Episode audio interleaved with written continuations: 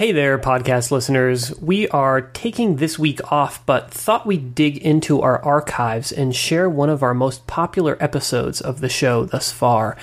Episode 53 about the occupation of Malheur National Wildlife Refuge. This interview with the conservation director of the Audubon Society of Portland, Bob Sallinger, was conducted back in January of 2016 while this occupation was still going on. Bob put the situation in context by providing some important historical background on the refuge, which was created in 1908. Bob also told the fascinating story behind the establishment of a new set of management goals that were recently created for the refuge and how local residents were included in this decision making process in an unprecedented way. It's been over a year since the armed occupation of Malheur National Wildlife Refuge. Since this episode aired, we have seen the dramatic conclusion to that standoff, as well as the acquittal of those who participated in the armed occupation. A new frontline documentary called American Patriot tells the story behind this armed occupation as well as the larger movement behind this action. The film premiered on PBS just this week and is available to stream online. We will put the link up on the show notes page for this episode.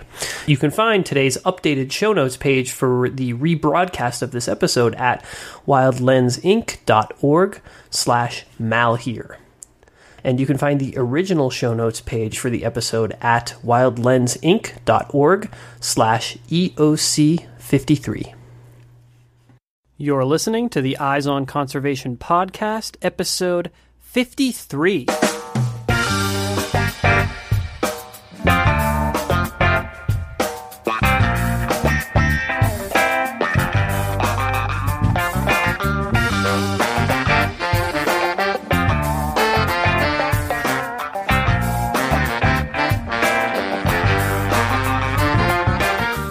The Eyes on Conservation podcast, where we bring you engaging conversations about wildlife conservation issues from all across the globe. I'm your host, Matt Podolsky.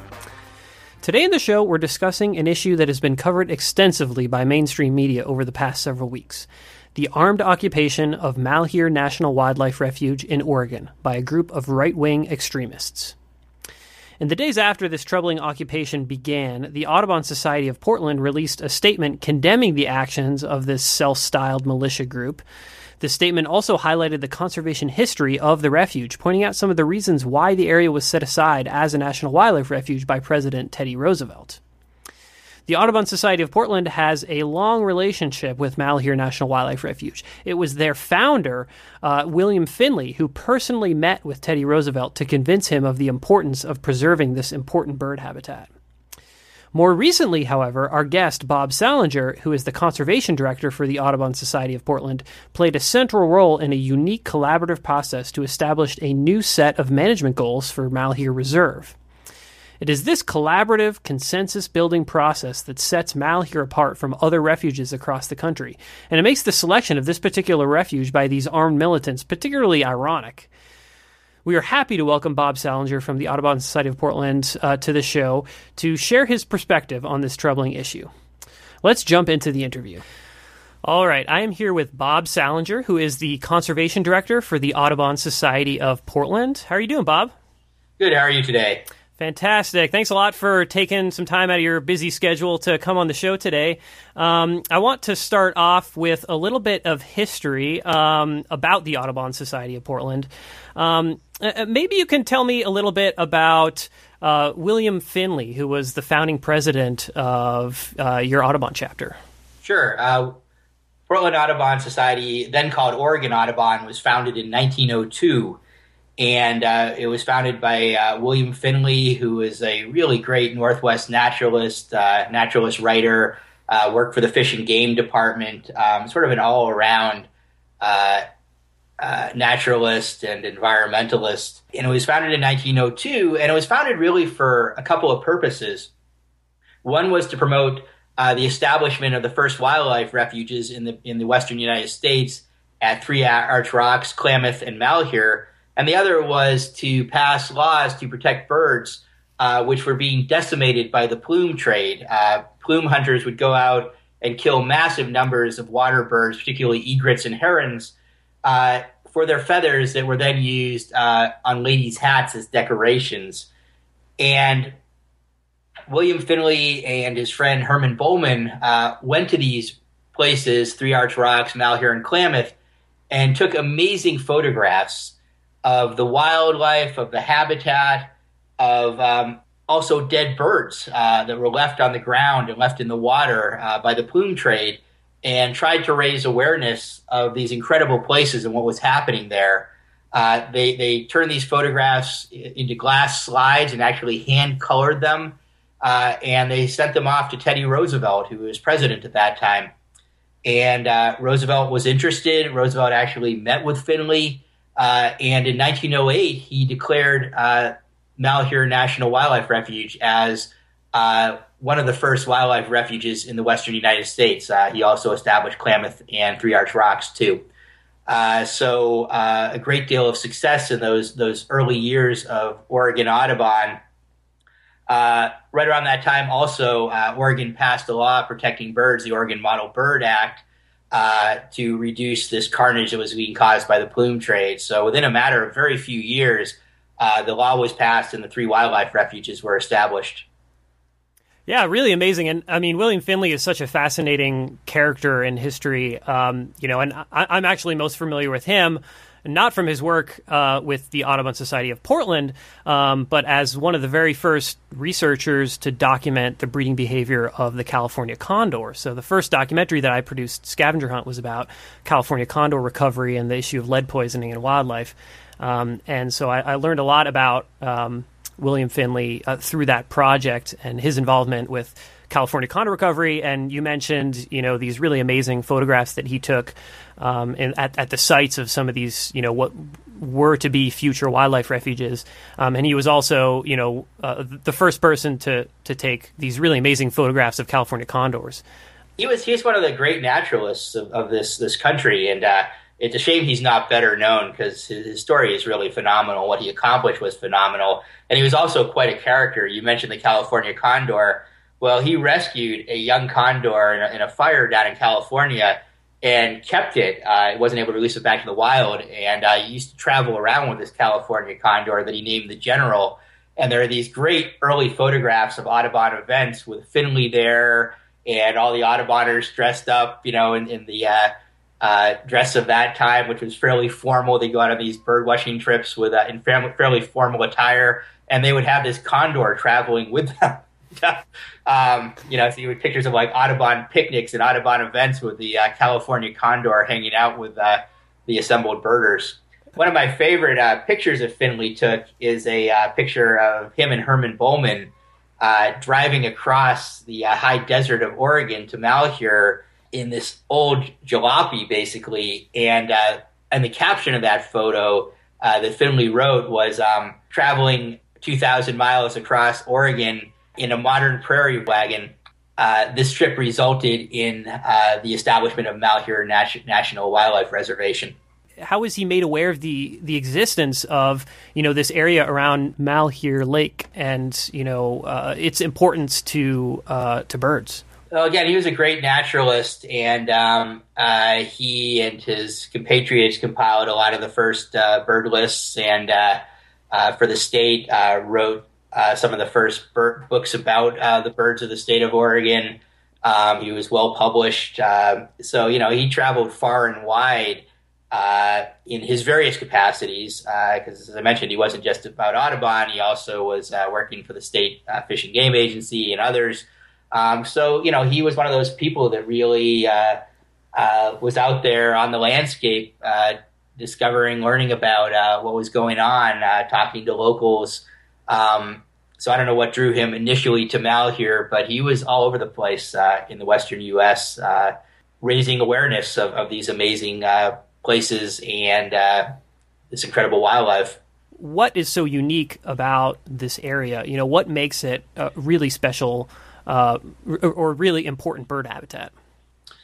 Yeah, you know, it's one of the most important wildlife refuges in the United States. It's 187,000 uh, acres, uh, and it's one of the crown jewels of the wildlife refuge system for a lot of reasons. Um, hundreds of thousands of waterfowl pass through Malheur on their migrations every year. Tens of thousands of shorebirds pass through Malheur. Uh, over 300 different species of birds can be found there. For many, uh, a significant portion of their entire population uses malheur.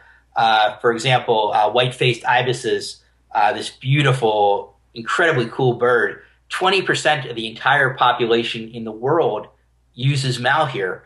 At one time, it was an incredibly productive uh, place for waterfowl. Between 100 and 180,000 waterfowl were hatched there every year.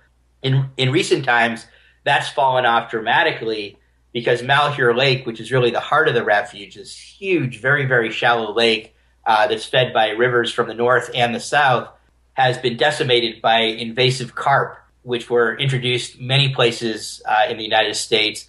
And what the carp do is they eat all the vegetation, they stir up the bottom of the lake, uh, create very black, murky water, um, and all the vegetation dies and all the food disappears. Um, so today, although Malheur was one time this incredibly productive uh, place for waterfowl, uh, less than 10,000 ducks are hatched on the lake now today. But one of the exciting things that's happening there is this incredible collaboration that's going on with the local community conservation groups, uh, state, local, and federal agencies, uh, the Paiute tribe, uh, whose land this originally was. Uh, they are the original uh, first people of, of Malheur. Uh, all these different groups have been involved in this monumental effort to restore Malheur Lake. And that's a story that really needs to be told.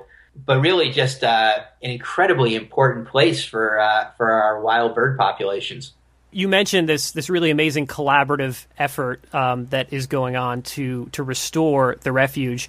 I mean, uh, let, us talk a little bit more about that. I mean, you say that this is the story that really does need to be told here. What efforts are being taken to uh, restore this habitat?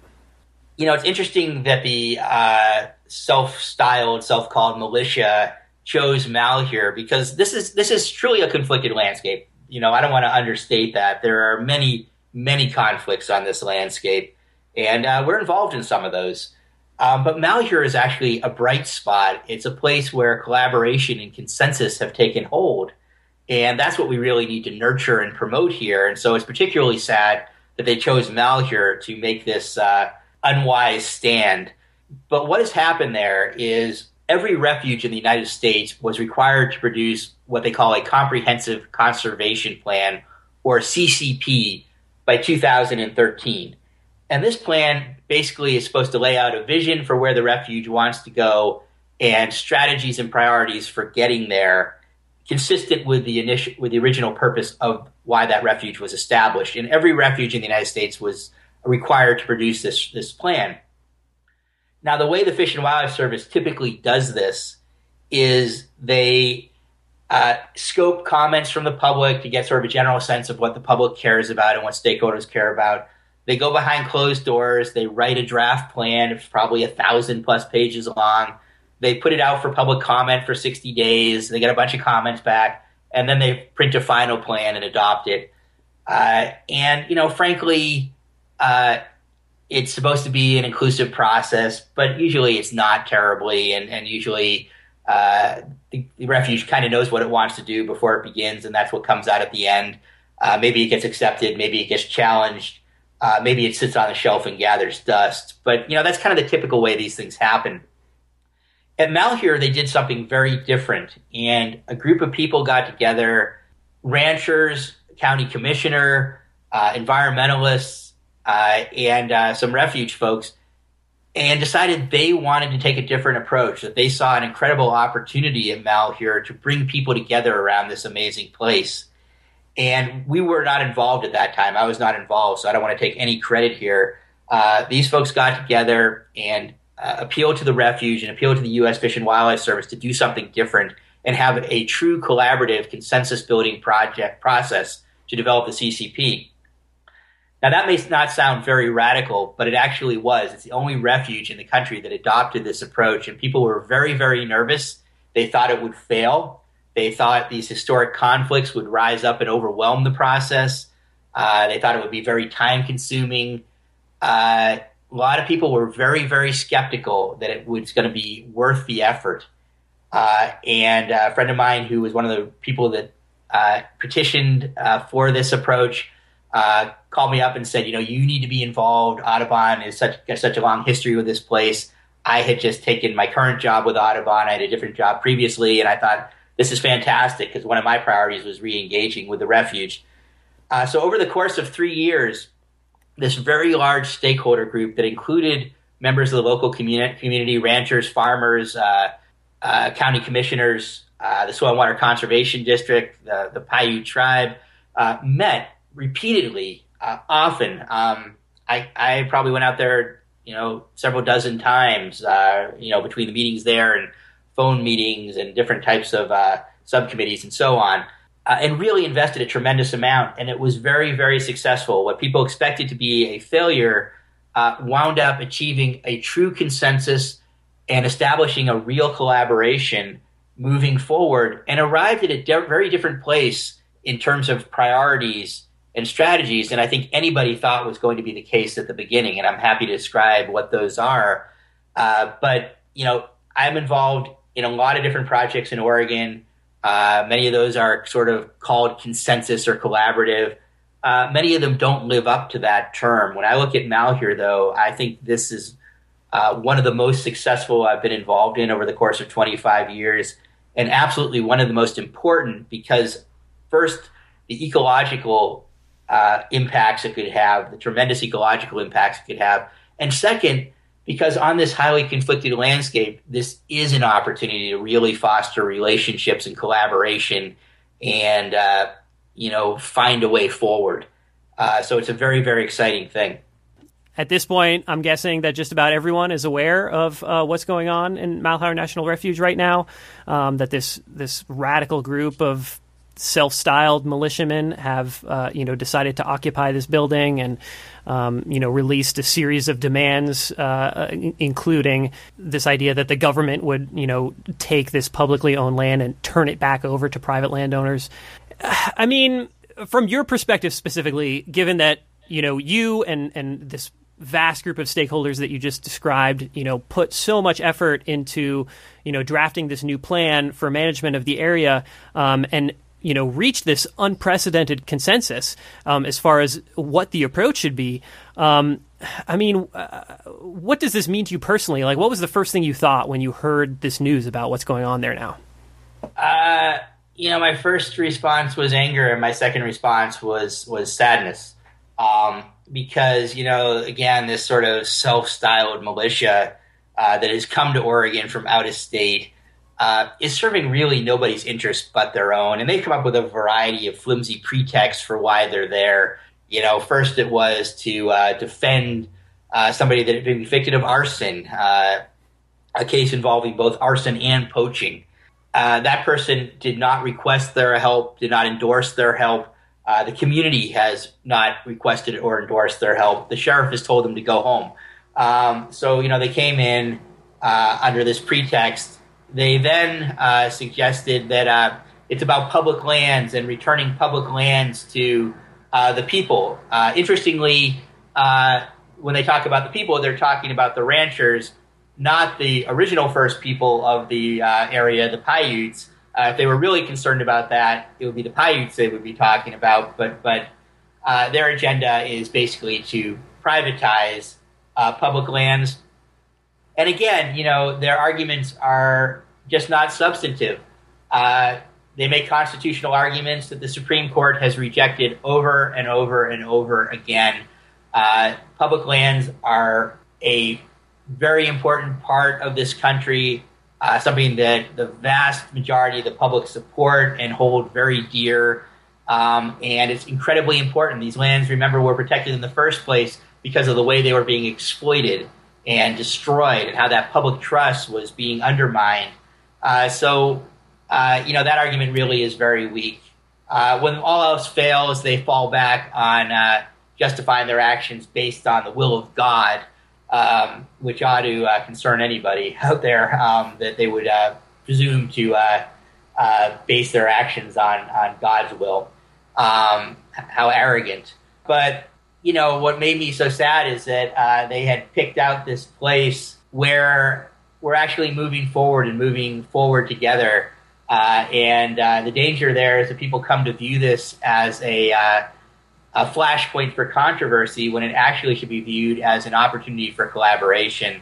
And that's what we're trying to steer the discussion back toward, at least get it into the discussion uh, that uh, this is an incredibly important opportunity, and we need to redouble our efforts, re, you know, really nurture this opportunity and make sure it goes forward. Now, all the more so, uh, because it is fragile and it is vulnerable, and the stakes are high. I, I am also curious to know, just like you know, what direct impact this occupation is having. I mean, are there active studies that are being that have been halted um, as a result of this occupation? I mean, are people still able to, you know, are refuge managers still able to to get into the refuge? I mean, this occupation is only occurring in you know a very small part of a very large refuge. You know, I'm not there, and I don't know exactly what the refuge staff will be working on this time of year. Uh, so I want to be careful not to. Um, uh, comment on something that I don't have firsthand knowledge about. But what I can say is this um, we are acutely aware that the refuge is under resourced, does not have the staff, does not have the funding to achieve the things that it needs to achieve. Um, and the stakeholders from this uh, CCP process have spent a tremendous amount of time, even though the plan was adopted in 2013. We have continued to meet regularly. We've continued to work together. We have continued to support this effort. Uh, we've been writing grants together to get funding in.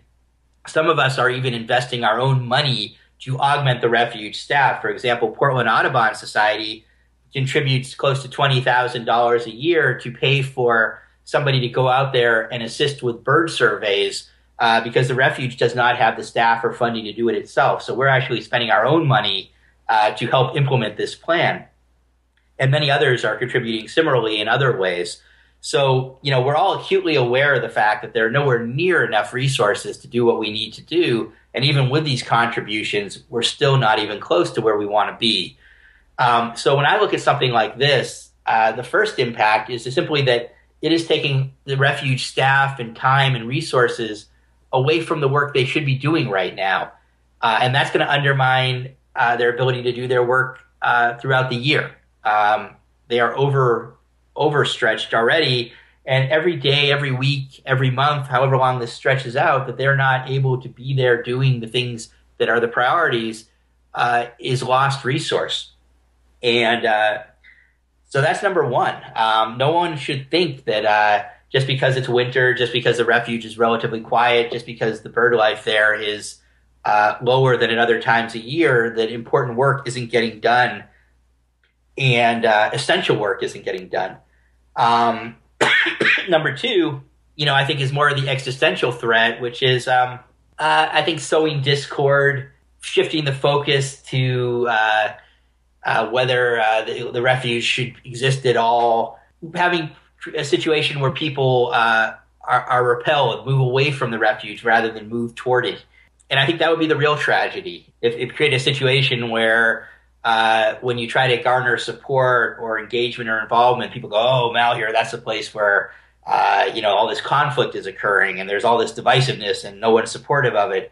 Uh, because that's really not the truth. The truth is that this is uh, a real bright spot in a very conflicted landscape for collaboration and for uh, consensus, and um, we need to take advantage of that. So you know, I think I think I think the threats are are, are, are real, um, but I'm also heartened by the fact that uh, the community is rejecting this, um, and the public is rejecting it.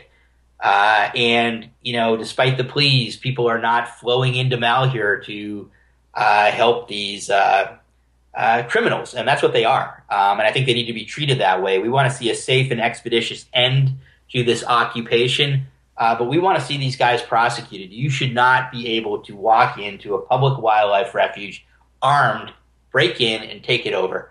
Uh, there should be real consequences for that. You should not be able to threaten uh, a, a community in the way that they are doing, saying that if you try to remove us, we are prepared to die, we are prepared to fight.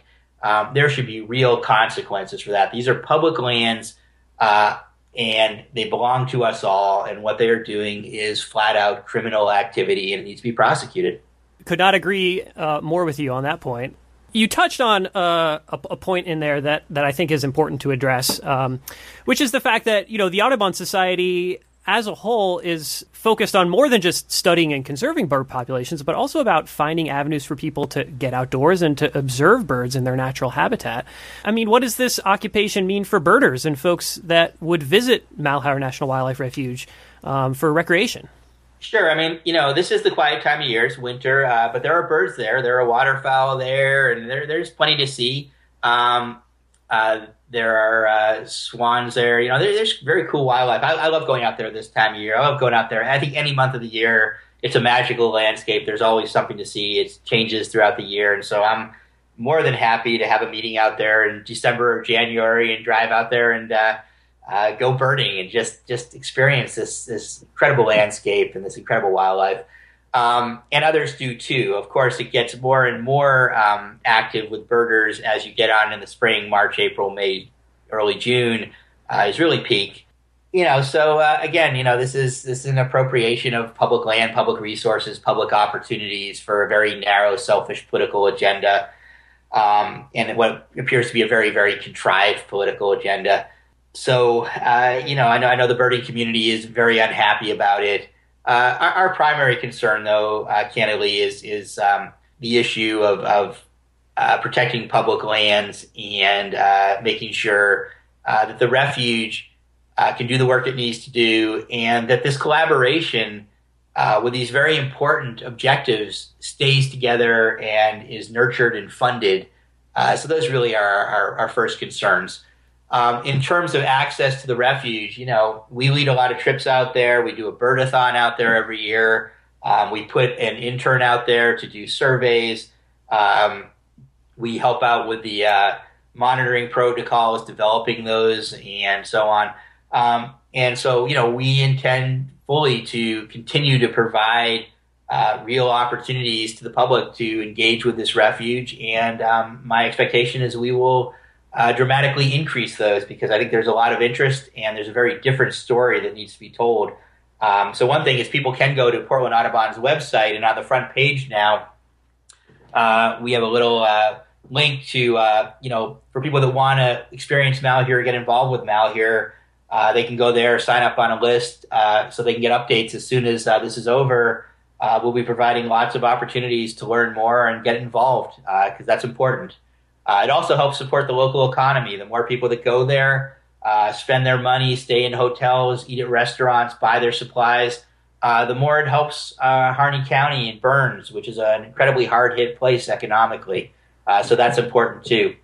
What are the conserva- conservation efforts that, that are sort of ongoing there? So let's jump into this and, and, and talk about what those objectives are and, and how you guys will move forward. Uh, so when we started this this planning process, I think everybody expected that the primary focus was going to be cows on the refuge. You know, this sort of uh, hot button issue across uh, the rangeland of the western United States. And I thought, I think everybody thought that was going to dominate, and that probably was going to implode the process.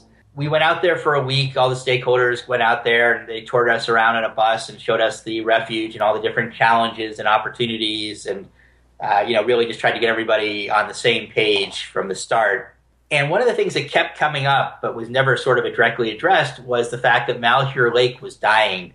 Uh, this huge lake, very shallow lake, uh, that had been so prolific for duck production, uh, was literally dying, and that was influencing everything on the refuge. They were managing other areas for duck production that should have been managed for other things. Uh, sort of the entire focus of the refuge was being sort of manipulated in order to compensate for the fact that Malheur Lake was no longer functioning uh, the way it should. And yet, Malheur Lake had not been identified as a priority, you know, sort of a preliminary priority for addressing, uh, in part because everybody thought it was too complicated and too hopeless, and why even bother going there? As the week progressed, many of us increasingly came to what I think was a fairly obvious conclusion that we had to address the lake. Um, that it was such a big deal that really everything else paled in comparison. And the discussion slowly started to gravitate there. And I think refuge staff originally were very nervous because they didn't think uh, this was possible. But as they saw this group gaining momentum, this diverse group, all sort of um, moving toward the same point of we need to talk about the lake. uh, they became willing to go there and, and excited about going there as well. That set a course that no one, I think, initially anticipated. Uh, maybe, maybe a few of the folks that were got together early. Again, I wasn't one of them. Uh, did hope that was going to happen, but but no one, you know, really expected it. Over the course of three years, I, I, think we came to a couple of different priorities. Uh, one was let's restore this lake. Let's find out how to do that. And they, they created some working groups. They brought in carp experts from all over the world uh, to figure out how to reduce the number of carp. Uh, I believe it's the highest density of carp ever measured anywhere in this lake, and determine that there might be ways to actually do this. Uh, it would be the largest project of its kind ever undertaken, but it might actually be successful. There would need to be a lot of research, a lot of investment, uh, but if successful, uh, it would be a monumental accomplishment. And we all agreed that that needed to be the number one priority. Uh, second, uh, there was a recognition that the lands around the refuge, the private ranch lands uh, on the Silvies floodplain, which is just north of the refuge, for example, are also very, very important to birds. And that the ranchers' practices uh, were helping the bird life as well.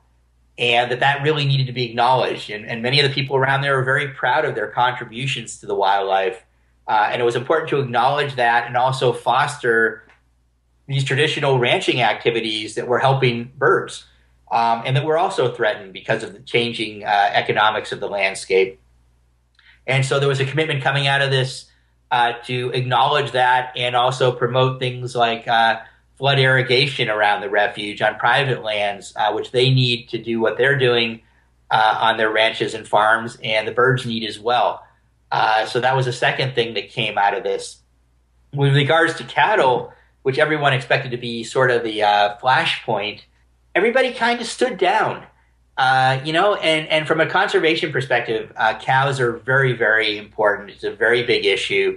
They do have a significant impact on the landscape. There is absolutely reason to be concerned. Uh, but what we realized at Malheur specifically was uh, there were much bigger problems to address that would have much greater impact. There was incremental progress that could be made on cattle that we could all agree upon. There was a need for more research because cattle do play a role in keeping some of the invasive species down there. And so we agreed to make some uh, improvements in terms of where they could go and protecting some very fragile areas. We agreed to an adaptive management strategy to look at uh, how things were working, where where cattle management was effective, where it wasn't, uh, where haying and grazing could be increased, where it could be decreased, and so on and so forth, uh, and to proceed forward uh, in that manner with cattle. What really was exciting to me was many of these plans uh, just gathered dust on a shelf, but at Malheur, uh, people were already working on implementing this plan before it was even signed by the Fish and Wildlife Service. And we've continued very, very aggressively to work on things like uh, the fish management at Malheur Lake uh, and raising money to support both on and off refuge activities for wildlife. Uh, and in fact, even um, some local economic development. One of the major strategies for the fish, for the carp, is to fish them out. And they're working with local uh, community members to do that and turning those fish into fertilizer that are now being used on the ranches.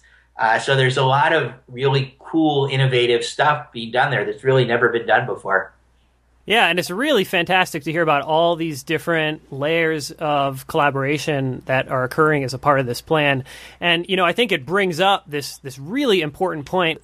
The worst thing that this you know occupation of the refuge is doing is it's further polarizing these issues you know and i think there are perceptions on you know the extreme ends of this issue on both sides you know both environmentalists and you know this like extreme subset of ranchers who think that there is no way for the ranching community to collaborate and work closely with uh, environmentalists and conservationists. And that's really not the case. And if you really look at you know what's happening i think all across the western us i mean you see these collaborative relationships being established and you see biologists and conservationists recognizing that you know yeah there are some you know issues issues that have to be dealt with, and there are some things to be concerned about um, when you're allowing grazing um, on public lands. But there are benefits too, and there are many, many avenues uh, of of collaboration uh, that you know benefit both parties mutually.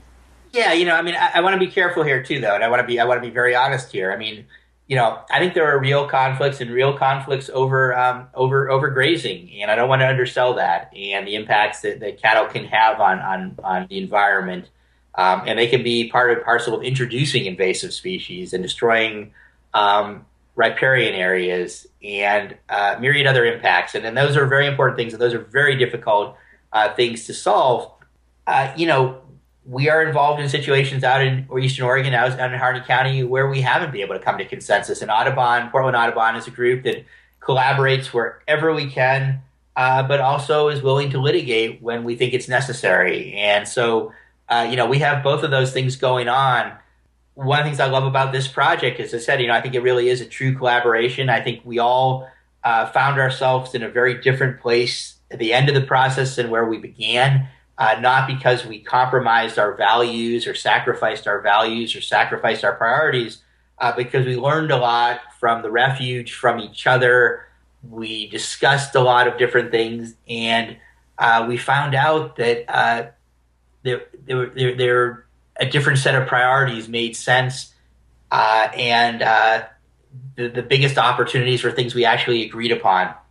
And that's what a true collaborative consensus process should do. It shouldn't just paper over differences. It should uh, uh, either resolve them or help people find uh, different creative avenues to to make real progress. And and I'm very proud of the fact we were able to do that.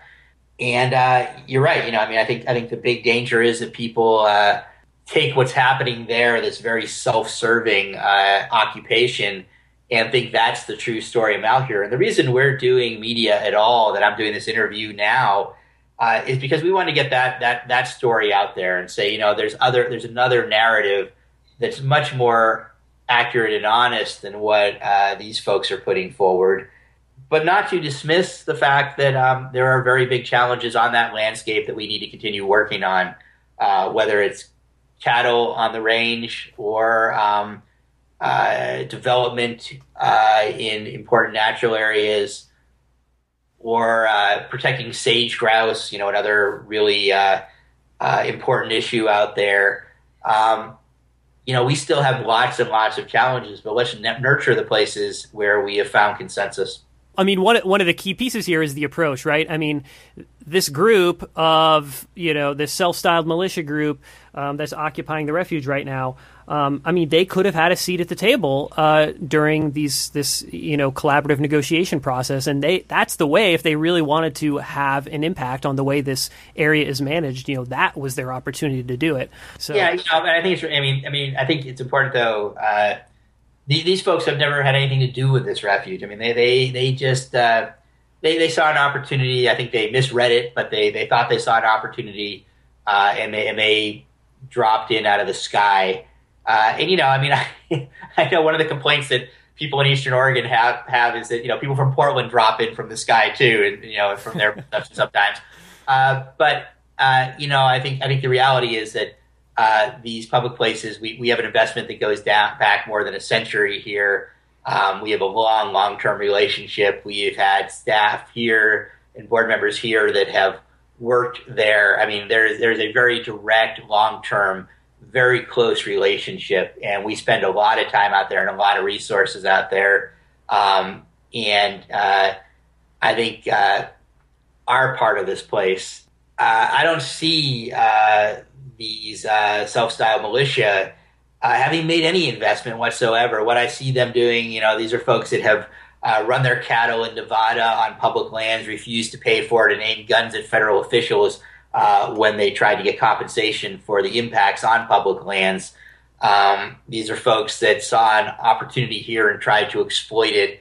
Uh, but yeah, you know, if you really care about this place, you really care about uh, Malheur and the issues there, uh, show up and participate in the public process. Don't show up with your guns and break into buildings and uh, demand uh, the outcomes that you want. Uh, outcomes that frankly aren't even coherent. Um, and they seem to change by the hour. Um, so, uh, you know, it, it's just, I think appropriately, they're not being taken very seriously in terms of their, uh, their, their concerns. And uh, I think it's appropriate too for, uh, the community, and I'm proud of this, this community. You know, from from people on the left to people on the right, saying, "Look, there are certain things that if you do these things, you don't get a hearing. You just have to leave." You know, and maybe you leave and you go to jail. Uh, there are ways to get your point across. Uh, and I have no problem with uh, civil disobedience, but nonviolent, peaceful civil disobedience, and understand there may be consequences for that. Uh, breaking in with guns is completely another thing. I, I, think everyone is hoping for a swift and peaceful resolution to this occupation. Um, and I really appreciate you taking the time to to share this important information, um, you know, on the conservation and the history of the refuge and this really uh, amazing, unprecedented collaborative effort that's that's gone into restoring the habitat of Malheur National Wildlife Refuge. I think that is, a, you know, that is a really important story that does need to be told, and hopefully we can uh, help shift the conversation um, a little bit towards, you know, talking about some of the po- some of the more positive aspects of what has been going on in the refuge um, Malheur is a very cool opportunity. It's also just a, a, a magical place. It's, it's a wonderful, wonderful place. Uh, I mean, you go out there and uh, the wildlife is so incredible and the landscape is so incredible. And um, just a, a, place that really does need to preserve, be preserved for future generations. Well, thanks again, Bob, for uh, yeah sharing all of this great information and sharing your perspective on on what's happening out there in Malheur National Wildlife Refuge um, at the moment. It's been a great conversation. Appreciate you having me on. All right, that was our interview with Bob Sallinger, Conservation Director for the Audubon Society of Portland.